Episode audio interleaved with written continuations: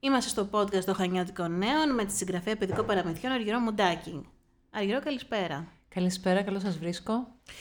Έχουμε πολλές φορές έτσι, διαβάσει παραμύθια σου. Αυτή τη φορά παρουσιάζεις ε, δύο βιβλία με θρύλους παιδικούς για παιδιά, έτσι.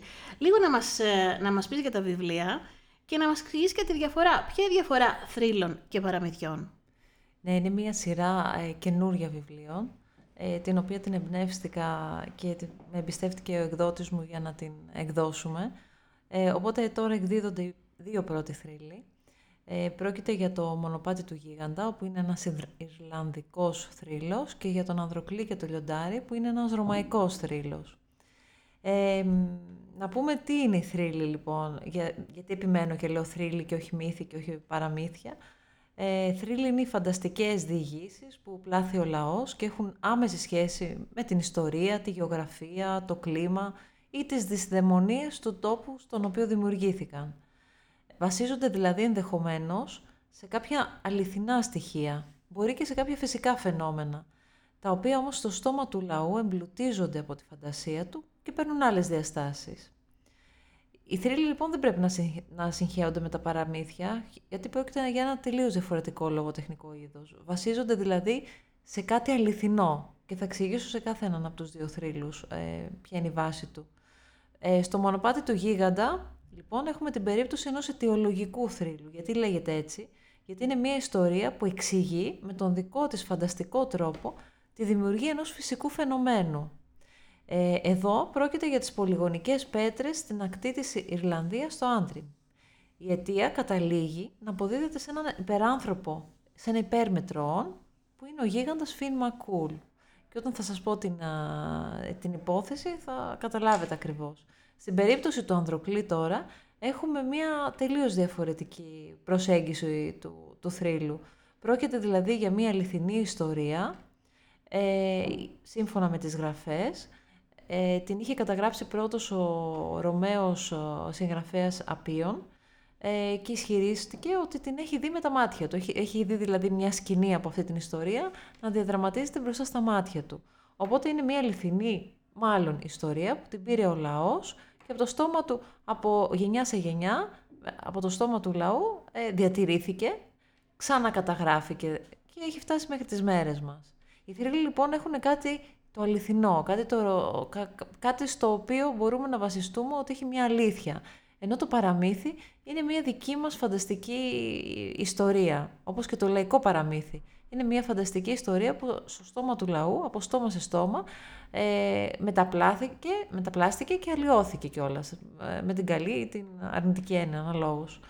Ε, το, ίδιο σημαίνει και, το, το ίδιο συμβαίνει και με τους μύθους. Οι μύθοι βασίζονται σε ε, σε πρόσωπα τα οποία συνήθως είναι, είναι θεοί, είναι ε, μύθιζών, ε, είναι κάτι τελείως διαφορετικό, δεν έχει να κάνει δηλαδή με την αληθεια Ε, ήθελα να σε ρωτήσω για την αξία του παιδικού, του παιδικού βιβλίου.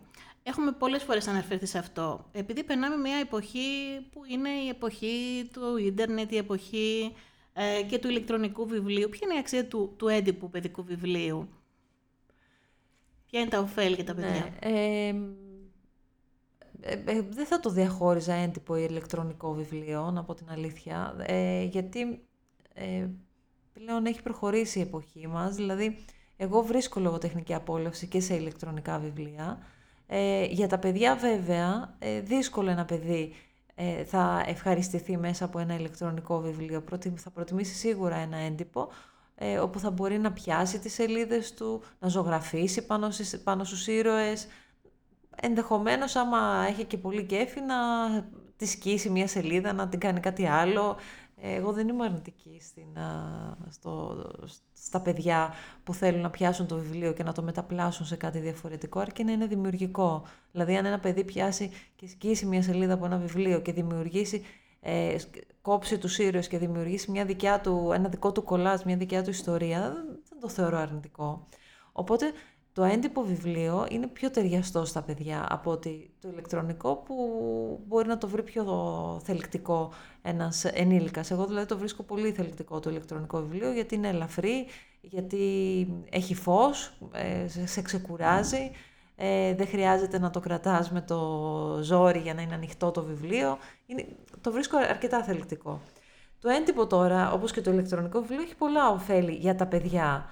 Ε, καλλιεργεί τη φαντασία τους, πάνω απ' όλα, καλλιεργεί τη γλώσσα τους, καλλιεργεί την έκφρασή τους, την ορθογραφία τους και το ήθος τους. Έτσι, γιατί αν ένα βιβλίο ε, παρέχει αρχές, αρετές, ε, μπορεί με έναν τρόπο να τις μεταδώσεις και στα παιδιά. Και αυτό ίσως είναι το πιο σημαντικό από Για τον Ανδροκλή και το Λιοντάρι γνωρίζουμε ότι είναι βασισμένο σε ένα ρωμαϊκό θρύλο, ενώ το μονοπάτι του Γίγαντα, το δεύτερο βιβλίο σου, είναι βασισμένο σε ένα Ιρλανδικό θρύλο. Θέλεις να μας πεις λίγο τι μηνύματα, ποιες ιδέες ε, βρίσκει ο αναγνώστης σε κάθε ένα από αυτά; Ναι, στον ρωμαϊκό θρύλο, στον Ανδροκλή και το Βελιοντάρι, έχουμε την αγάπη για τα ζώα, την φιλοζωία που είναι πάρα πολύ σημαντική. Ε, ναι, μεν είναι ένα λιοντάρι, δηλαδή είναι ένα τεράστιο ζώο, δεν είναι ένα θηρίο, όπως τα λέγαμε, δεν είναι ένα κατοικίδιο, είναι ένα άγριο ζώο. Παρ' όλα αυτά, βλέπουμε ότι όταν του, ο Ανδροκλής του φέρεται με ευγένεια και καλοσύνη, το άγριο αυτό ζώο θα αντιγυρίσει αυτή την ευγένεια και την καλοσύνη και θα δώσει πίσω όλη αυτή την αγάπη που πήρε από τον άνθρωπο. Νομίζω ότι αυτό ισχύει ε, για όλα τα ζώα. Ε, εσύ ειδικά που νομίζω ότι αγαπάς ιδιαίτερα τα ζώα, μπορείς να μου το επιβεβαιώσεις φαντάζομαι αυτό. Πράγματι, ναι. Ε, και το πρώτο μου βιβλίο, το Υπναρούδι, πάλι μιλούσε για την αγάπη για τα ζώα. Ε, για ένα μυρμηγκάκι αυτή τη φορά. Τώρα έχουμε ένα λιοντάρι, ένα τεράστιο ζώο. Αλλά η αγάπη για τα ζώα είναι, είναι πολύ σημαντική. Και ε, με αυτά που συμβαίνουν το τελευταίο διάστημα βλέπουμε άνθρωποι που δεν σέβονται τα ζώα, ότι δεν θα σεβαστούν ούτε τον άνθρωπο. Έτσι είναι. Δηλαδή είναι ε, απάνθρωποι από, από, κάθε, από κάθε άποψη, να το πω έτσι. Ε, οπότε είναι πολύ σημαντικό αυτό το μήνυμα, ότι αν φερθείς καλά σε ένα ζώο, το ζώο αυτό θα σου γυρίσει αυτή την αγάπη και την καλοσύνη και ενίοτε μπορεί να σου σώσει και τη ζωή. Γιατί ξέρουμε και τέτοιες περιπτώσεις ζώων ε, νομίζω συνήθως σκύλων, οι οποίοι ε, κατάφεραν να σώσουν τα αφεντικά τους ακριβώς ε, τη δύσκολη ώρα που εκείνα μπορεί να είχαν πάθει μια, ένα καρδιακό επεισόδιο, ε, να, να υπήρχε ένας ληστής που να τους απειλούσε. Ε, τα ζώα είναι πραγματικά δίπλα στον άνθρωπο. Αυτό είναι το ένα μήνυμα λοιπόν του ενός θρύλου, του ρωμαϊκού. Ε, όσον αφορά το μονοπάτι του γίγαντα, θα πρέπει να σας αποκαλύψω ένα μικρό μυστικό, αλλά θα το κάνω. Ε, η λύση ε, για όλη αυτή την ιστορία, μάλλον θα σας την πω λίγο. Λοιπόν, έχουμε έναν γίγαντα, το Finn McCool, ο οποίος μαθαίνει ότι στην απέναντι πλευρά, ε, σαν να λέμε του δρόμου, που η απέναντι πλευρά του δρόμου ε, στην, στο Άντριμ της ε, Ιρλανδίας είναι η Σκοτία, ε, υπάρχει ένας άλλος γίγαντας, ο οποίος θέλει να μονομαχήσει μαζί του. Προκειμένου λοιπόν να ε, επιταχύνει αυτή τη διαδικασία ο Φιν Μακούλ, αρχίζει να βάζει αυτές τις ε, πέτρες τη μία δίπλα στην άλλη. Μιλάμε ε, για εξάγονες ε, ε, πέτρες από... Το υλικό είναι βασάλτινο, δηλαδή από ηφαιστειακή λάβα στην πραγματικότητα προέρχεται. και ξεκινάει λοιπόν να βρει τον, αφού έχει ολοκληρώσει όλο το μονοπάτι αυτό, ξεκινάει να βρει τον Μπεναντόνερ, τον κακό τον γίγαντα.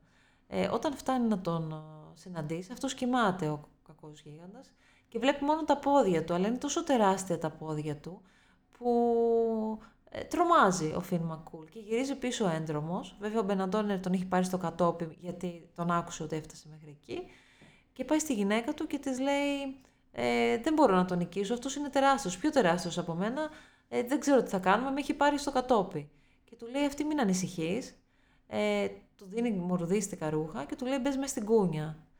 Ε, έρχεται λοιπόν ο γίγαντας ο Μπεναντόνερ, βλέπει το μωρό, το μωρό όμως ήταν γιγαντιαίο, ε, δεν ήταν μωρό και τρομοκρατείται και λέει αν το μωρό είναι έτσι πώς θα είναι ο πατέρας και φεύγει τρέχοντας. Βλέπουμε λοιπόν ότι μια γυναίκα με την εξυπνάδα της και με την ευελιξία της σκέψης, σκέψης της καταφέρει να σώσει όχι μόνο την οικογένειά της, αλλά και όλο το χωριό, γιατί αυτός ο γίγαντας είχε βάλει στο μάτι πραγματικά όλο το χωριό. Αυτό είναι το μήνυμα λοιπόν του Φιλ Ναι. Και αυτά και ακόμη περισσότερα θα έχουμε την ευκαιρία, έξω από το να διαβάσουμε στα βιβλία σου, να ακούσουμε στην εκδήλωση παρουσίασης των βιβλίων, η οποία θα γίνει την Κυριακή στο Πνευματικό Κέντρο. Ναι, θα γίνει την Κυριακή 7 η ώρα, Κυριακή 29 ε, Μαΐου στις 7 η ώρα, ε, στο Πνευματικό Κέντρο, με την υποστήριξη του 11ου Δημοτικού Σχολείου Χανίων ε, και της θεατρολόγου της Σοφίας της Κάσαρη και των παιδιών ε, του ε2 ε, τμήματος του σχολείου, ε, όπως και με την υποστήριξη του βιβλιοπολίου Λιμπρερή. Οπότε θα είναι μια εκδήλωση που θα αναφερθεί, θα ξεκινήσει με μένα, θα αναφέρω λίγα, λίγα πράγματα για τους θρύλους, θα κάνω και μια μικρή παρουσίαση. Τα παιδιά θα κάνουν ένα δρόμενο μαζί με τη θεατρολόγο τους ε, και μετά θα κάνουμε μια διαδραστική, ε, ε, πώς να το πω τώρα, ε, δράση ε, με τα παιδιά προκειμένου να πάρουν μια κατασκευή την οποία θα την έχουν στο σπίτι τους και θα θυμούνται αυτή την ελπίζω ωραία εκδήλωση. Α, πολύ ωραία. Νομίζω αργυρό ότι θα, είναι, θα, έχει ενδιαφέρον, θα έχουν ενδιαφέρον και τα βιβλία αλλά και η εκδήλωση. Μιας είσαι μαμάλη και εκπαιδευτικός, οπότε θα έχεις τον κατάλληλο τρόπο να ενεργοποιήσει και να ευαισθητοποιήσεις για τα μηνύματα που πραγματεύονται τα βιβλία. Προσπαθώ, προσπαθώ. Δεν ξέρω αν τα καταφέρνω. Ωραία θα έχουμε την ευκαιρία να τα ξαναπούμε και, σε επόμενες, ε, και για επόμενα βιβλία και για επόμενες δράσεις που θα ετοιμάσεις. Ευχαριστώ πάρα πολύ για τη φιλοξενία. Να είστε καλά.